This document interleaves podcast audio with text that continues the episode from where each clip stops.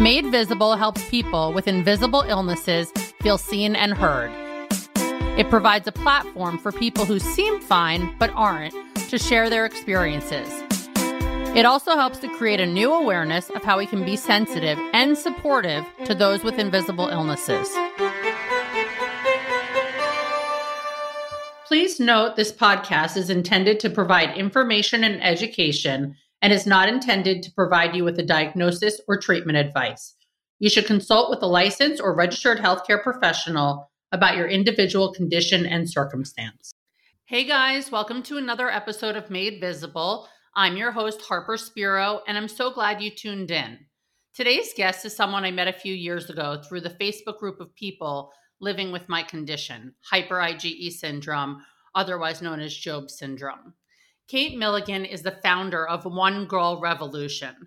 We have so many synergies, as discussed on the show, between the way our mothers took control of our health when we were younger to becoming entrepreneurs focused on storytelling.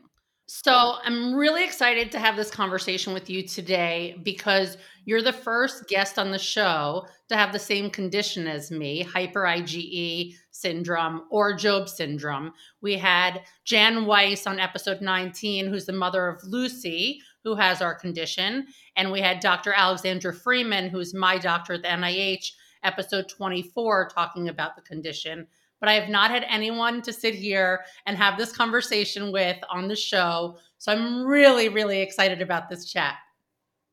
I'm so excited about this chat too. And Harper, one thing that I think you know is my you know, my younger sister, I know we'll talk about it, but my younger sister and I both have Job syndrome. And you were actually one of the first people that we met that was our same age that had because I feel like I see a lot of stories of people whose children have Job syndrome, or you hear about older people that may have had Job syndrome.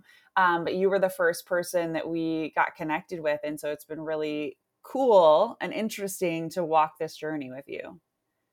Yeah, I mean, I feel the same way. I remember being in the Facebook group of people with our condition and all of a sudden seeing your post or Delia's post and going, oh my God, these are people in their 30s that get it, that live in a city, they have these thriving careers and lives and also live with this underlying condition. So let's take a step back. When were you diagnosed and what were the symptoms that led to that? So I was diagnosed when I was four years old, um, and my I had a lot of issues even as a baby. Um, so I had terrible eczema uh, when I was born, and so even all my little baby pictures, six months old, even I had terrible red little cheeks rash. I would try to itch my skin even as a baby. Doctors were telling my mom, "No, babies babies can't itch. Babies don't know that feeling, don't know the itching feeling." My mom my mom was like, "Well, my baby's itching, so she's figuring it out." I would pull little so- she would put socks on my hand so um, I wouldn't scratch and she I would pull the socks off even as a baby and try to itch my skin. So that was kind of the first detector or the first thing that was happening my mom was a woman before her time. So before the time of Whole Foods, before the time of uh, Trader Joe's and all this organic, gluten free stuff that now we have, our world is filled with. My mom was identifying different things that were making my eczema worse and started cutting them out. So even as a baby, she recognized that dairy seemed to be a problem. So she stopped giving me milk or yogurt um, and focused on things that didn't have dairy in it, applesauce, um, uh, other things that, of course, were more nutritional, um, but figuring that out and really piecemealing things together. So that was just a major detector. And so I suffered from terrible, terrible eczema at two or three years old, I would itch my hair out. So people oftentimes thought I was a Make a Wish Foundation kid. When we, had, we, when we went to Disney World, in fact, um, people thought that I was on a Make a Wish Foundation uh, trip because I could only wear pajamas, cotton little cotton pajamas, because my my clothes would stick to my skin. I had no hair because I would itch it out. And so my mom just kept asking questions, taking me to different doctors. Nobody could figure anything out. And then my sister Delia was born when I was four.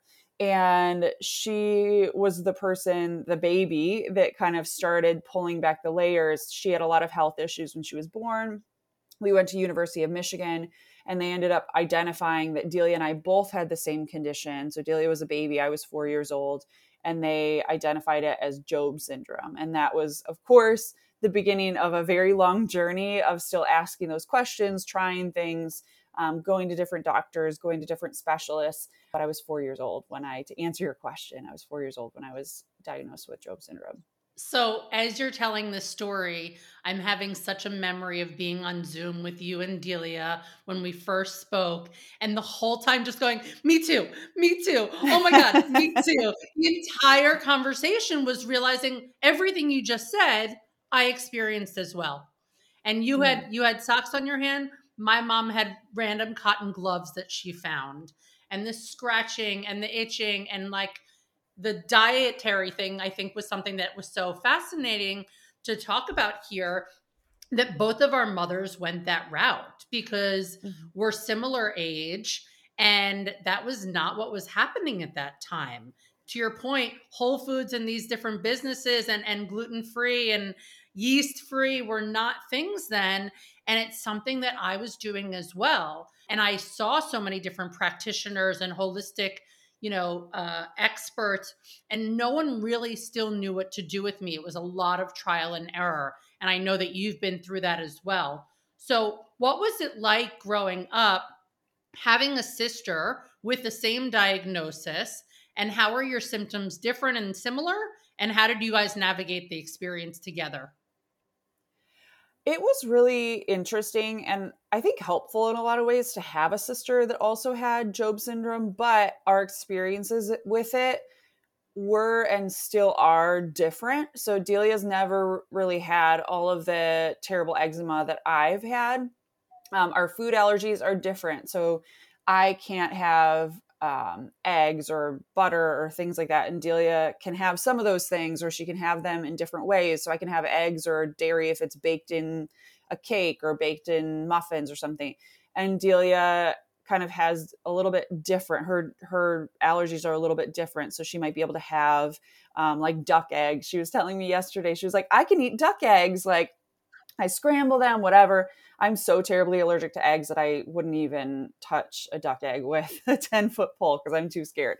Um, which maybe, I mean, maybe she's on to something. Maybe I am, um, am not allergic to those. And I think as we grow, as we get older, of course, our allergies can change. I know that when we were going to University of Michigan uh, as, as children, they said that we were going to grow out of different things. We were going to grow out of the eczema. We were going to grow out of the, um, some of the food allergies I haven't and Delia hasn't. It's just stayed pretty much the same, but definitely as we've gotten older, our, our bodies have changed and things have changed, um, even with eczema. So I don't really have as many issues with eczema these days. My eczema has always been inflamed in the summer months. So whenever it gets hot and I'm sweating, which is interesting because the majority of people that have eczema issues, they have it in the winter when it's cold. Um, so that could be a, a, detector with regards to Job syndrome. You know, all of our bodies are a little bit different, and the ways that we experience things um, versus other people is different. Um, so I think growing up, it was there were a lot of questions. My mom was always asking questions, which I know your mom was too. And that any parents that are listening, that is the thing that I encourage everyone is you know your kids better than anyone and and also we know ourselves too. So i think it's important to say um, to people that are out there even if you're an adult and something doesn't seem right to you ask those questions. And if you don't feel like you're getting the answers or you're getting the support to ask those questions because doctors don't know everything um, and and so maybe your doctor doesn't really know how to help you or how to support you in this questioning journey that you're on but find somebody who will and that's what my mom would always do for us as kids. And so that was something that still to this day, I feel like that was the greatest gift out of all of this is ju- just that I was taught to ask questions and not one person's uh, you know judgment as as the end all be all to keep asking questions and keep trying things. Like my mom used to say that she was the bigger biggest what ifer there ever was and so she'd be like okay well what if this? What if that? What if this doesn't work? What if this does work? Um, and so she, it was like kind of this puzzle piece journey. She would identify something. So even as little kids, we weren't allowed to eat Kellogg's cereal because it had BHT and MSG in the cereal. But Post cereal, which I don't even think is around anymore, maybe it's changed the name. Post cereal would put the the additives in the packaging. So my mom would say, "Okay, you can have post cereal. We'll still do the sugar cereal." Um, it was before the times of of gluten and gluten free, so I don't think that that was even on my mom's radar. But that's something as an adult. Um, when I was 21, I realized that I was drinking beer, of course. 21, went to Europe for my study abroad and fainted at some point mysteriously and didn't know what caused that. And at the same time, my eczema had flared up, which I hadn't really had a lot of issues with. It was really bad. And then I ended up identifying that that gluten was a huge, huge, huge issue with regards to my eczema. And so even to this day, I stay away from gluten because I and stress.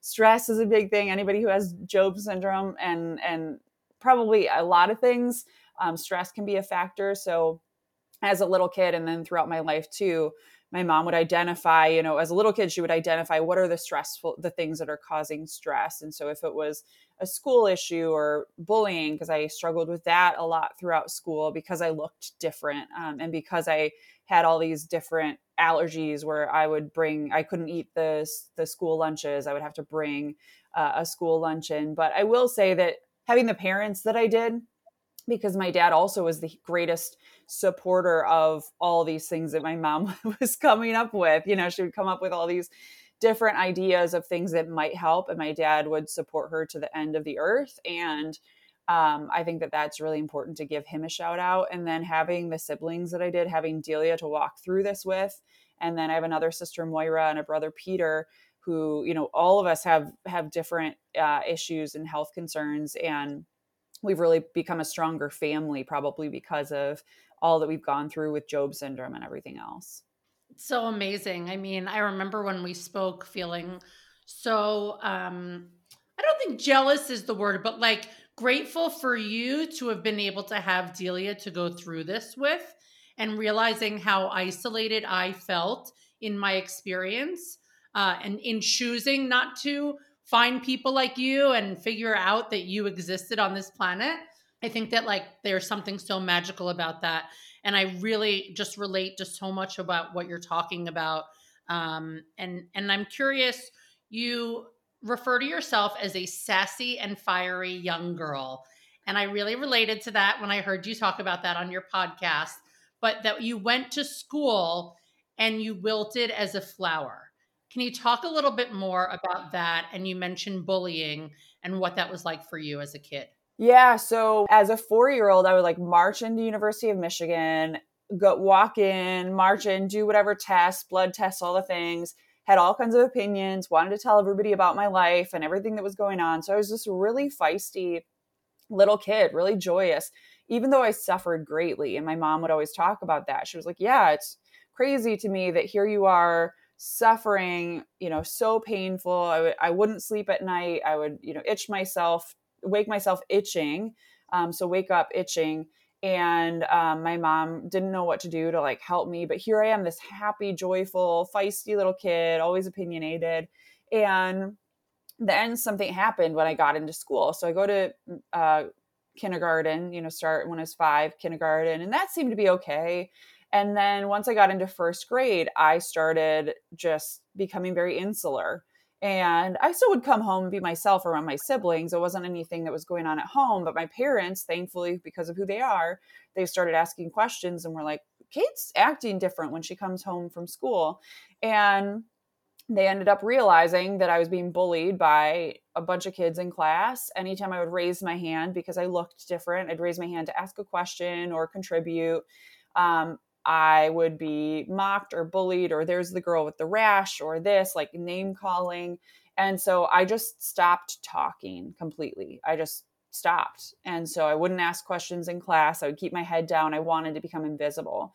And it was really painful. You know, it's painful to be that little kid. And I think in a lot of ways, I still identify with that little girl because there are moments and all of us it's interesting to see like the invisible thread that connects our life and how the things that we go through as a little kid sometimes still rear their head as we get older. And so i think there are even moments as an adult where it's like you know you're in a room of people and like you're shy to ask raise your hand or ask a question. And i think it goes back to that like remembering what i went through at that moment but also on the flip side i think it's that's what's led me to doing what i'm doing now with one girl revolution because i know that women's voices and their stories need to be heard.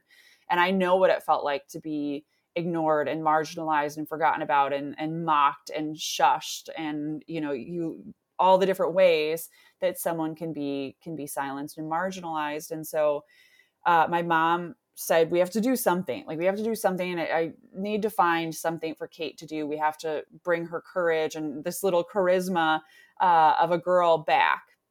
And so my mom loved the movie dumbo and so she would talk about the magic feather and she was like we need a magic feather. We need a magic feather for kate something that's special. And so my mom decided to put me in irish dancing because my mom uh, as a 20 something year old found that was her magic feather. She was kind of a quiet insular person and then started doing Irish dancing in her 20s. So she was like, well, if this worked for me when I was in my 20s, I'm sure it'll help this kid, you know, the seven year old kid. And I sobbed, Harper. I sobbed all the way to Irish dancing the first time I went. Didn't want to go. Mama, mama, no, please don't make me go. Don't, make me go. I don't want to go again because it was standing up in front of a group of people and I was terrified. And mama, please don't make me go. And my mom said, look, just go four times. If you go four times and you hate it, like that's it. You never have to go again. I went, Harper, was obsessed with Irish dancing, like went four times, kept going, ended up Irish dancing until I was 18 years old and went off to college, got immersed in all of the Irish culture. That was was my magic feather. So I was like doing Irish dancing at all of the school functions. I would wear my beautiful Irish dance dress and that's really how I reconnected with that little girl, the little girl, the feisty, fiery little girl that I once was, and, and found her again. Oh, I love that story so much. And again, I just, you know, give so much credit to your mom for identifying what you needed and what would be best for you and realizing that you needed some level of an outlet. Did you have any other outlet, whether it was within school, some sort of therapy, or any other support outside of your family? So I think it was also a sign of the times, Harper. There really wasn't. Um, there weren't a lot of resources. I don't think that people people still don't know what to do with Job syndrome, right? Like we talk about it, we tell people about what we go through, and you could probably say that about a lot of you know invisible things that people are dealing with, struggling with mental health. I mean, you know, the list goes on. There are so many different things, but um, people didn't really know what to do with it. Like, what did it mean? Was it just a skin thing, or how did that? Like, what are what were the support systems that were needed? So I really didn't. I really it was my family that was hugely the biggest support. We would go to University of Michigan once a year, and they offered like if we needed anything outside of that. But even then, it was like we'd do the tests and we were doing so well because of the different things my mom was implementing at home that they kind of would pat us on the back and send us home and be like all right looks looks good. We don't really know what we should be asking or testing for. I think our immediate family we were really strong and connected for a lot of different reasons um, because of some of the health issues that i mentioned to you um, and also my dad had a, a life-threatening head injury where he almost died um, and when he was 33 years old so i was a little kid um, at that point and you know there were things that really brought us together and brought us stronger um, made us stronger together. So I think that's really important. It's important for people to have community. And one thing I will say too is my mom, you know, here I am, this little kid, and like I had friends, you know, a couple of really good friends. There were some not so nice people in my neighborhood um, that were the bullies, you know, de- dealt with that. So I always felt like I had a little bit of a community. But my mom, was the most incredible resource. She built her community, she built her army. So she joined La Leche and started asking those women questions, you know, and then she joined a food co op, started asking those women questions got to know the vitamin company in our in our local our little town and started asking questions to those people that were that owned that place. And so i think that's the most important thing. It's hard to say like for little kids like to build community because it's like all right who are you going to build community with with your your little neighborhood friends or whatever? You don't have a lot of control over who you get to be friends with but my mom did an amazing job of building an army that was such a huge support throughout everything, throughout, you know, my own personal struggles, struggles with Delia, all of our health issues, and asking questions and really being a support system. Well, and it also sounds that like she was really determined. That's a key word here. She was mm-hmm. determined to find answers and to ensure that you had a good quality of life. That's so, so obvious here. And unfortunately, not the case with all parents and children. So you talk about community. I'm curious did you talk to that small group of friends about what you were going through? Did they ask you questions and were you forthcoming about what you were living with? That I think was one of the most powerful experiences, Harper, is the kids, the children that ask questions. And I think that also says more about the parents in those situations than it does about the kids. But I'll always remember this girl, Megan Green. I'll give her a shout out. I still follow her on, on Facebook, and I don't think she even realizes when I was in fifth grade she touched my skin and she was like, Katie, because everybody used to call me Katie when I was younger. Katie, does that hurt? Does it hurt? And like out of such compassion, like touched my skin. And I'll always remember her like looking at my skin and touching me.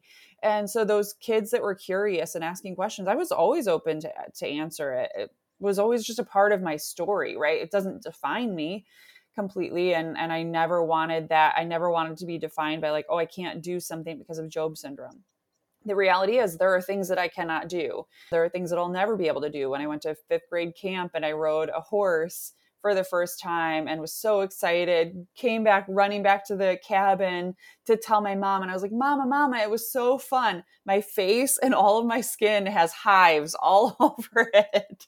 Bright no. red. My mom was like, All right, I think we need to take some Benadryl and figure that I don't think you can go horseback riding again. Um, so little things like that. Like there are just legitimate things that I'll never be able to do. And that's okay. It's but not allowing that to define myself. But those kids that asked questions and those kids that included me or didn't judge me for what my skin looked like because the reality is, is it's not contagious you know it's it, I, it's not going to do anything to anybody if anything it was more painful for me than it would be for for anyone else and you know just having these kids ask questions and and just loved me for who i was and i i did have a handful of really good friends that just didn't it almost like they recognized that like I had food allergies and it was just a normal thing to them. Um, it just normalized it.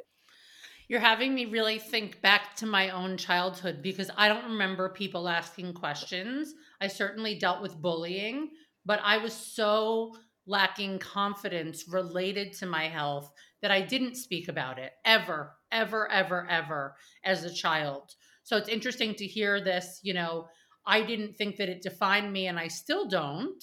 I basically refused to believe that it was part of my story. So that's where, you know, our stories are really different is I just pretended it didn't exist. It was so visibly there. It was so visibly an issue uh, internally and, and externally.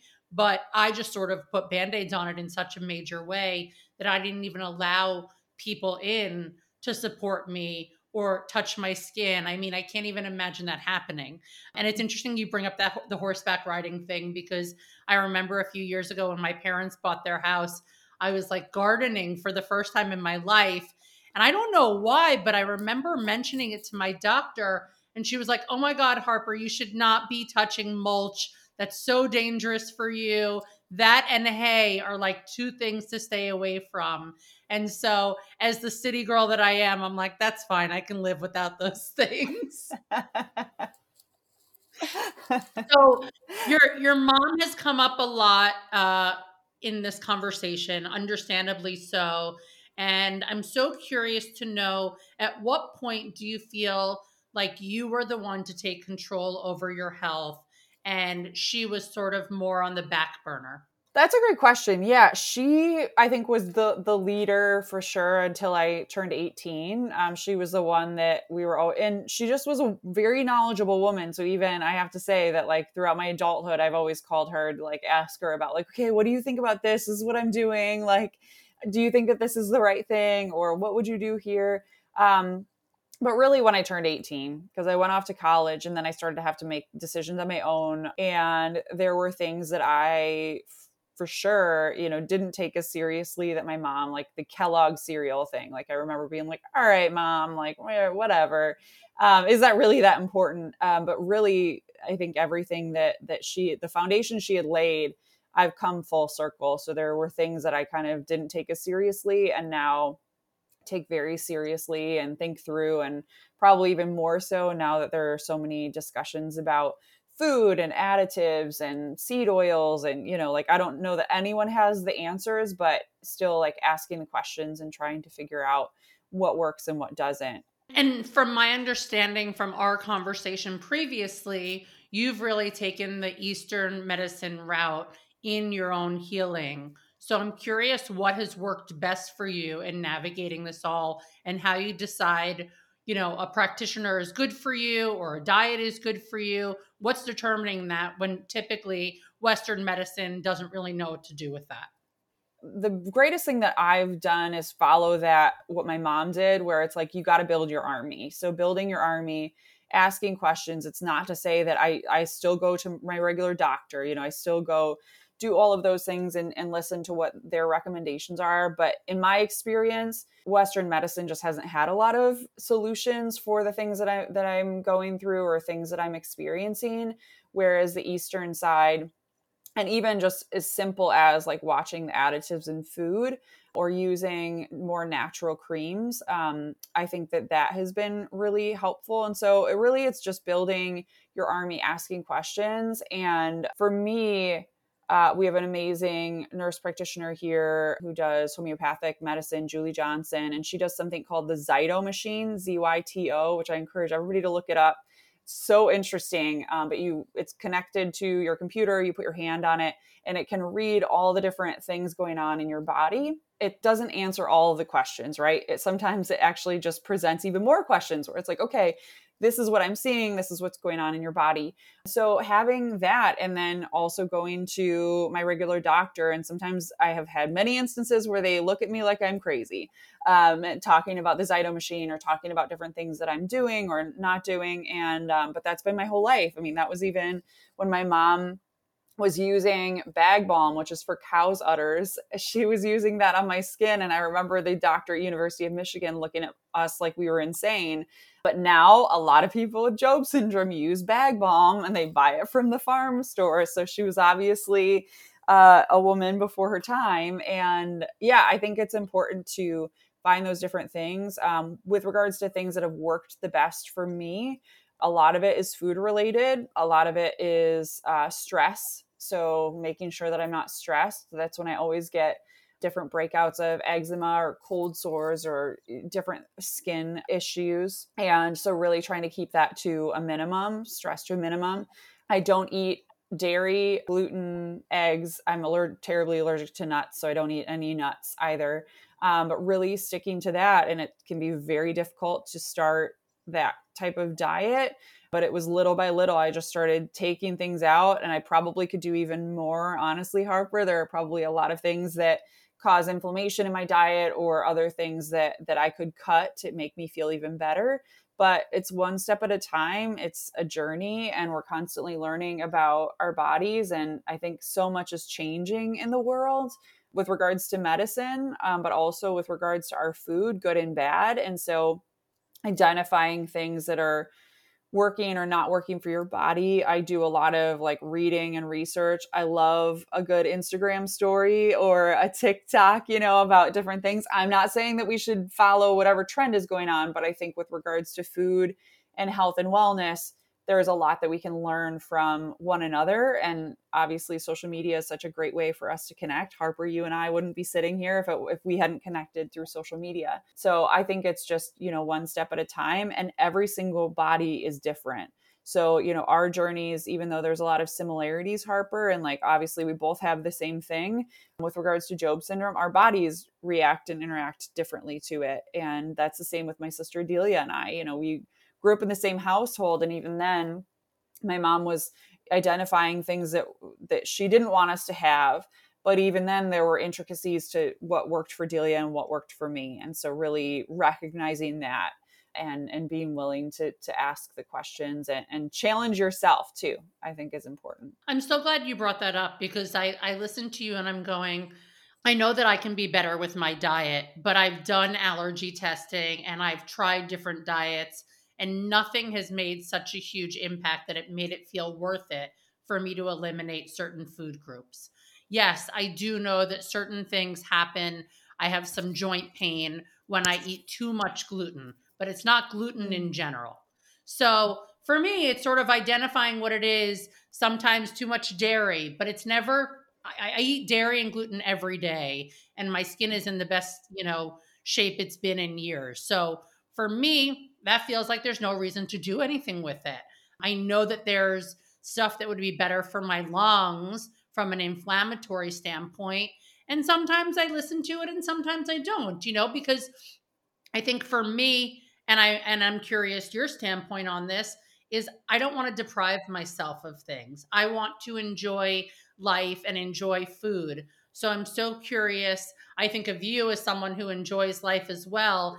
How do you find your way to enjoying food as well? Well, I love food. One good thing is I love to bake and cook. And that probably started when I was younger because my mom also would like bake a lot of stuff at home for us because then you're controlling over like what what is going into it? What are the additives right? Like if you're just using more pure or natural ingredients um, we have a an amazing farmers market here and so even like getting things from the local farmers market and cooking and baking like that has been something that has been really good but i love food. One thing that helps me a lot going out to restaurants i love you know, I love going to a new restaurant or going out with friends and figuring out like, okay, where can I go?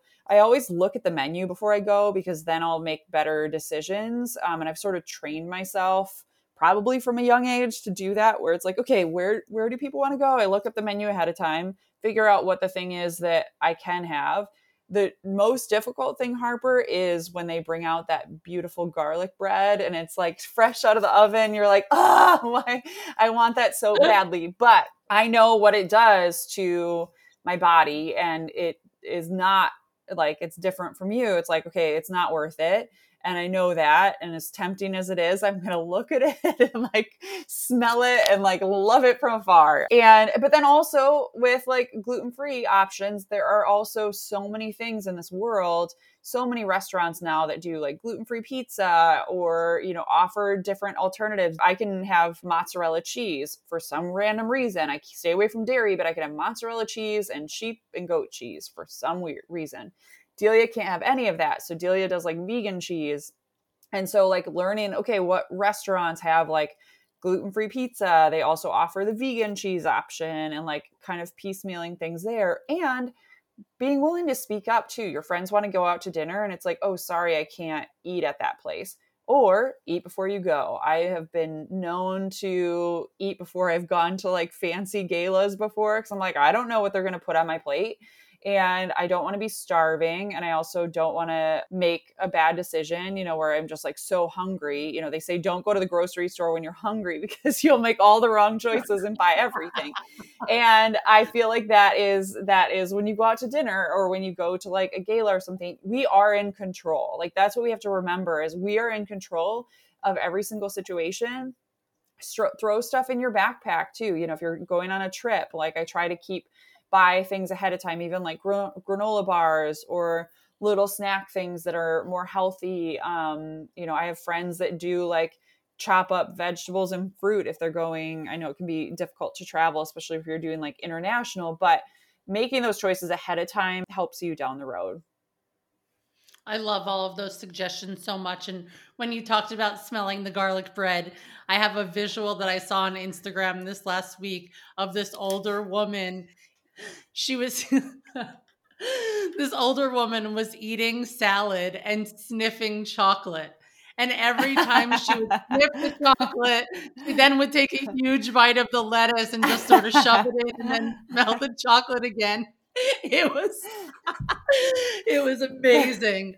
So that's oh, how I God. feel sometimes. And like my I don't know where this came from and it's still like it's probably a people might say, well, you'll have to tell me if you think it's a weird thing. But when I was little, we would go out to dinner to this restaurant, Bill Knapp's. It used to be a big thing here in Michigan, just kind of like diner type food or whatever, but they were like a lunch and dinner place.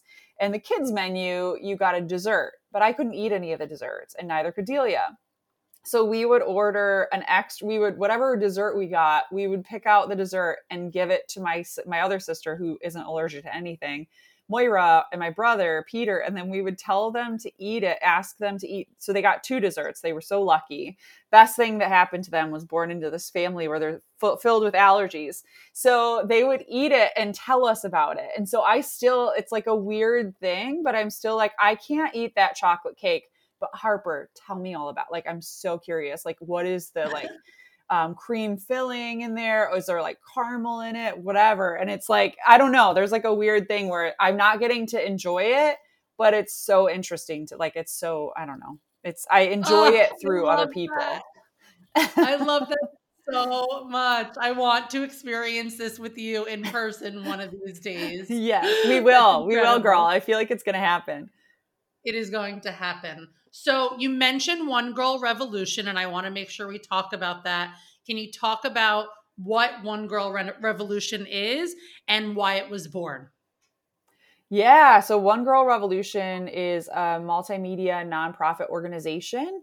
And it was born really because of what I said earlier. I know what it feels like, and it's not about me, but I, through this experience of, of starting One Girl Revolution, I started realizing where the one girl revolution idea or motto really came from our, our mo um, of really elevating women's voices and their stories. And i think it comes from my own story. I think that most women and girls can relate to that. The fact that at some point throughout your life you felt silenced marginalized ignored not listened to. I think so many women and girls have experiences where people talk over us when we're in even a work meeting. And so i just started recognizing that there needed to be a space for women and girls and their stories to be heard. My background's in PR and media, so I had worked in that industry for um, 15 years and living and working in DC for a while. I'm in Detroit now, but I worked in DC and felt like so often women are treated as political pawns instead of as people.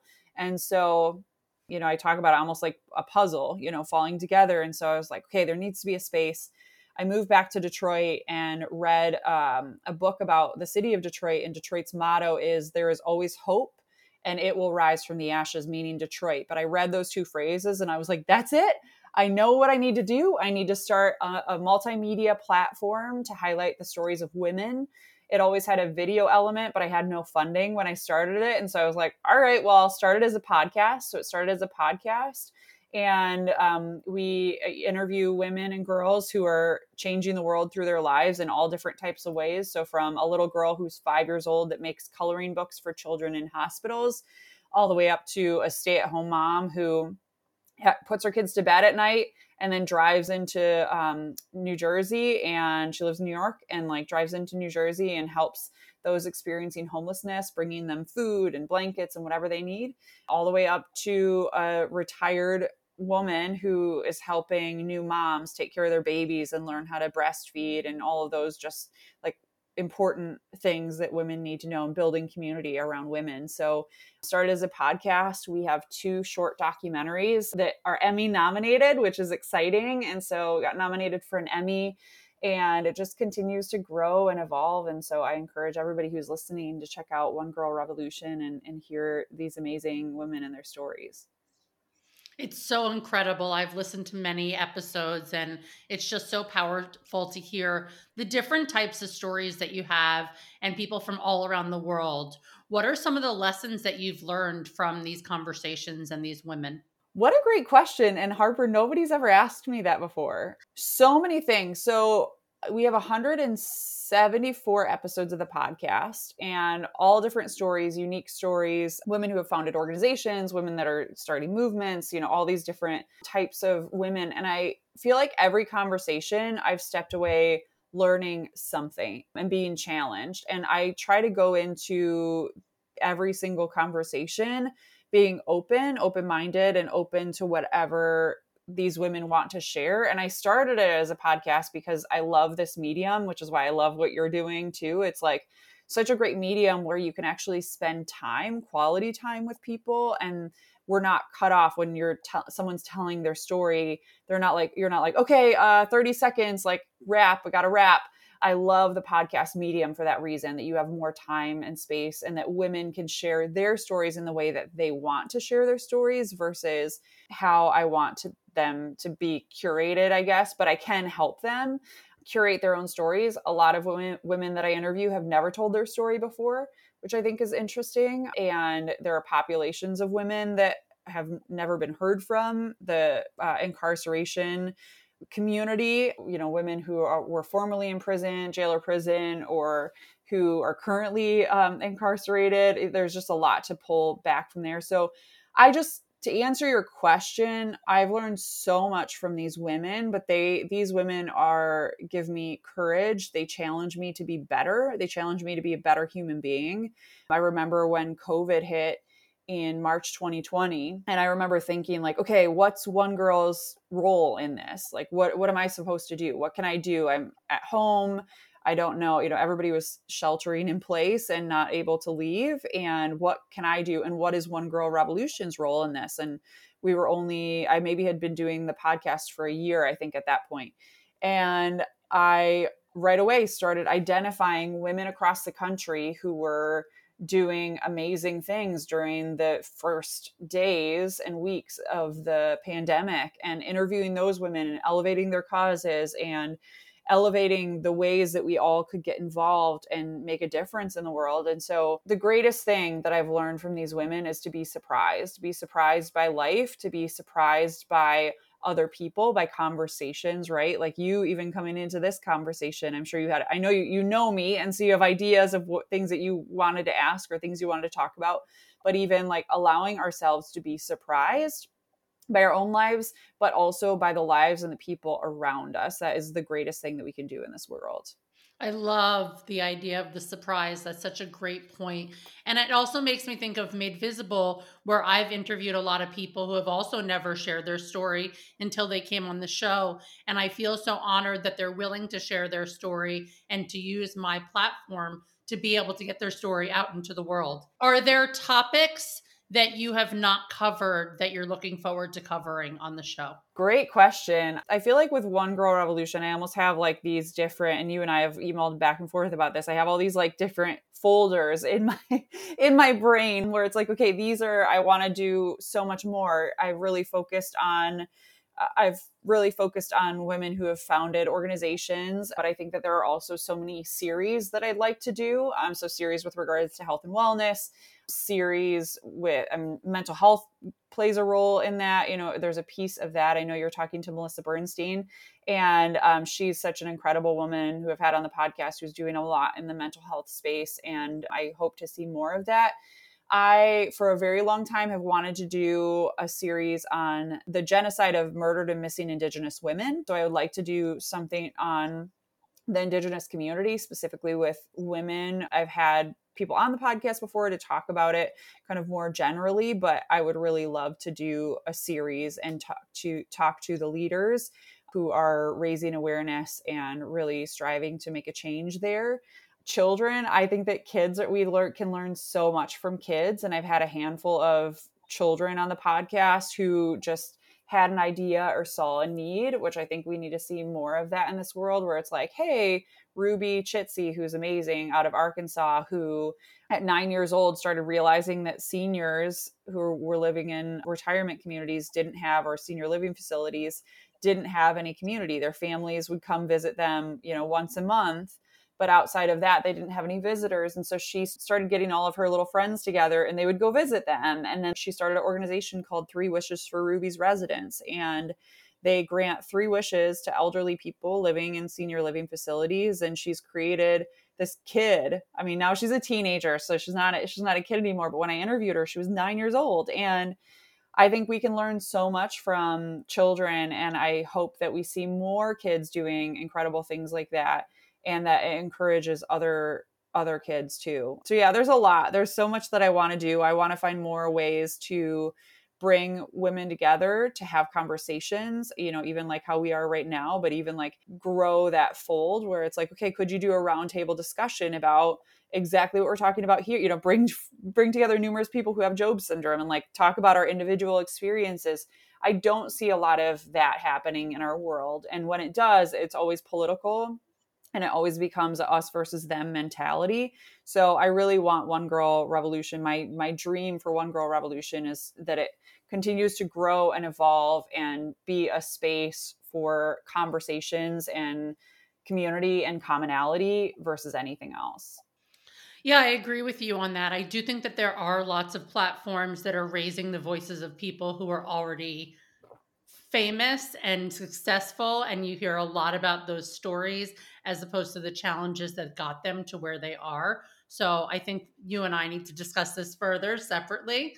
One question I have for you is one of the things that I'm most grateful for in running my business is being able to have the flexibility to manage my health and my well being whenever and however I want because I work for myself. How does that affect you in doing your own thing? That's a great question. And I think that's a really important thing to be talking about here. So, right now, I work for myself. I have flexibility with regards to PR contract work that I do, and then also with One Girl Revolution. I have a lot of flexibility. I also think there's a flip side to that coin where we have as much as you have flexibility, you also it's a lot more work. so um, I think anybody who's listening can can also relate. But I do love the the flexibility and the ability that I have to do work whenever works for me. It's great to have that flexibility. So if there are days where you're having an off day and you need to just rest, um, but at the same time, I joke that with regards to One Girl Revolution, I am the one girl behind One Girl Revolution. And so if I am having an off day or need to take a day off, then the work doesn't get done. And so I think that's kind of there's kind of a double-edged sword there. But we need to have more conversation in the rest of the world. And I wish Delia was here. My sister Delia was here because she could speak to the fact she has a full-time job. She travels a lot for work she's very successful and i know that her job and my previous jobs have been so supportive if i needed to take time off for work but I don't think that that is everyone's experience. And so we really need to be having more conversations about health and wellness and making sure that there are spaces uh, or, you know, part of our uh, in our careers where it's almost like written in like if you need a mental health day or whatever the thing is that you need to go through if it's a health related issue that you have the space to do that to take care of yourself because that is the most important thing that we need to be taking care of ourselves.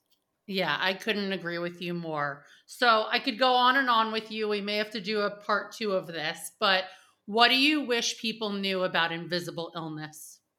So with invisible illness you can't look at anyone and know what they're going through and i know that there's this kitschy saying where it's like okay you don't you never know what someone is struggling with but the reality is in our world and we should be more aware than ever i think there's some awareness beginning with regards to mental health with regards to invisible illnesses but we truly don't know what someone else is going through and if you do find out that somebody that you know is going through something ask questions. I think that that can be really helpful because then that also helps us to feel heard. Um, and you could say that about anything that somebody is going through even you know with them in the mental health space. If you know somebody is struggling ask questions and really be there and listen to what they have to say because we do have so much to say and we you know our stories matter Thank you so much. I appreciate you so much. And it's so nice to talk to someone who gets it on such a deep level. Where can people learn more about you and One Girl Revolution? Yeah, so people can check out One Girl Revolution at onegirlrevolution.com. All of our podcast episodes are there, our documentaries, our social media link, and then my own personal website is katemilligan.com. So Kate M I L L I G A N.com. And uh, you can find all of my social media links and connect with me there. Thank you. Thank you so much, Harper. Thanks for tuning in to Made Visible. We hope you learned about something new today. If you enjoyed this episode, please take a few minutes to subscribe, rate, and review the show on Apple Podcasts. Your support means the world to us. Visit madevisiblestories.com to check out our writing workshops, corporate offerings, and more information that can help you in navigating life with an invisible illness. Follow Made Visible Stories on Instagram. See you next week.